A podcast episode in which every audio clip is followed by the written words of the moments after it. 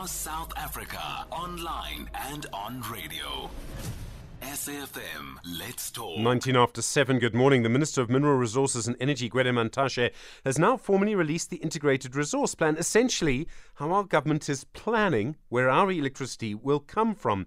The plan predicts there'll still be load shedding for at least another four years, but already some analysts have suggested that the plan is not based in reality. Professor Anton Eberhard is an energy policy and investment specialist and advisor. He joins us now. Professor Eberhard, good morning. Thanks for your time. Yeah, good morning, Stephen. You've already been critical of the plan. Why do you believe it's not, was the right phrase correct, not grounded in reality?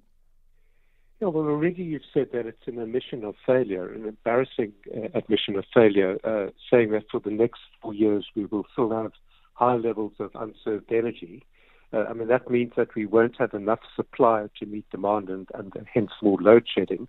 And then, you know, it fails to fulfill its declared purpose. Uh, it says clearly it's there to ensure security of electricity supply while minimizing environmental impacts and costs. And it, it really just doesn't do that. Uh, it's no indication that this is a least cost plan. Um, it, uh, it, looks more like a stitch up, uh, in, in my view, with predetermined outcomes very much in line with what the Minister of Energy has been advocating. You know, over the years, he says we need um, we need uh, Eskom's plant uh, uh, uh, performance improved. Uh, we've never been able to do that. Uh, he wants to delay coal decommissioning. That's what they do in this plan.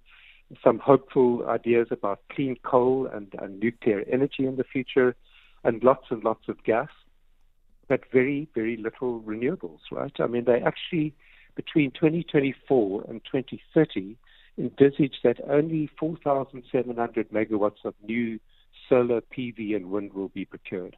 That's a fraction of actually what was in the 2019 plan, where some 15,000 uh, uh, megawatts of solar and wind was envisaged to be procured between now and 2030. So, in effect, we, we're going backwards. Um, only 4,000 megawatts of renewables, when in the last, as I understand it, the last sort of 18 months or so, um, ind- uh, independently of government, people have procured around 4,000 megawatts of, ele- of, yeah. of solar powered electricity. Yeah, this is this is our only hope now is, is that the private sector picks picks up the balance. Uh, I mean, as you know, the most significant uh, regulatory reform that we've seen in recent years is when the president said it was no longer necessary for projects to seek a license from NERSA. And that now means NERSA and, and, and the minister are no longer gatekeepers to the market.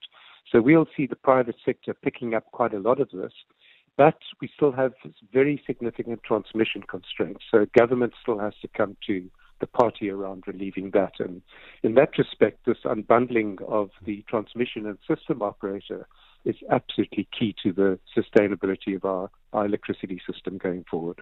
You suggest there's a bigger role for gas in this um, in in the integrated resource plan. There's a huge argument about that. Uh, do you believe there is a big role for gas in our future? Do we need gas? It does it is a fossil fuel, but it's the sort of least polluting fossil fuel. Yes, I think we do need gas. Uh, I mean, gas emits about half the carbon uh, that coal power stations do. Uh, as we uh, uh, in, increase the proportion of variable solar and wind, we need other flexible resources, storage, batteries, but also some gas, which can respond quickly and flexibly when, when we don't have solar and wind. So I'm broadly in support of that. Uh, but this, this plan is big gas, not, small gas. They envisage some 7,000 megawatts of new gas coming online.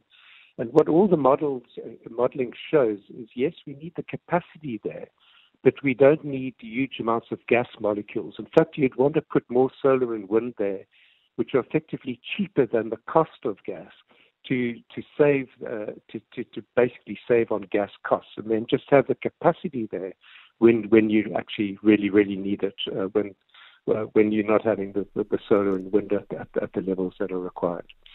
Do you believe that the integrated resource plan, as it was published on Friday, is actually going to be implemented, or is the world just going to change dramatically in the next five years anyway in the energy space? Yeah, that's that's a good question, Stephen. I, uh, you know, at the moment the, the, plan is determinative, right? So it, it provides a framework for these Section 34 determinations, where the minister says so much will be procured from such resources in, in this time, and and, and and these are the people that will buy it.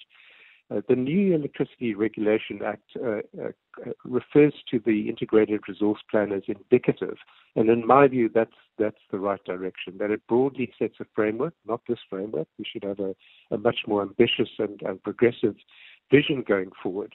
But it sets a broad framework within which then different actors uh, make make their investment decisions. And you're quite right. I mean, I, I think this uh, we've seen such huge, rapid innovation in the system now, uh, cost competitiveness of these new uh, renewables and, and, storage technologies that essentially economics is going to drive our, our keen uh, transition going forward. Professor Anton Eberhard, thank you. Energy Policy and Investment Specialist and Advisor, you with SAFM.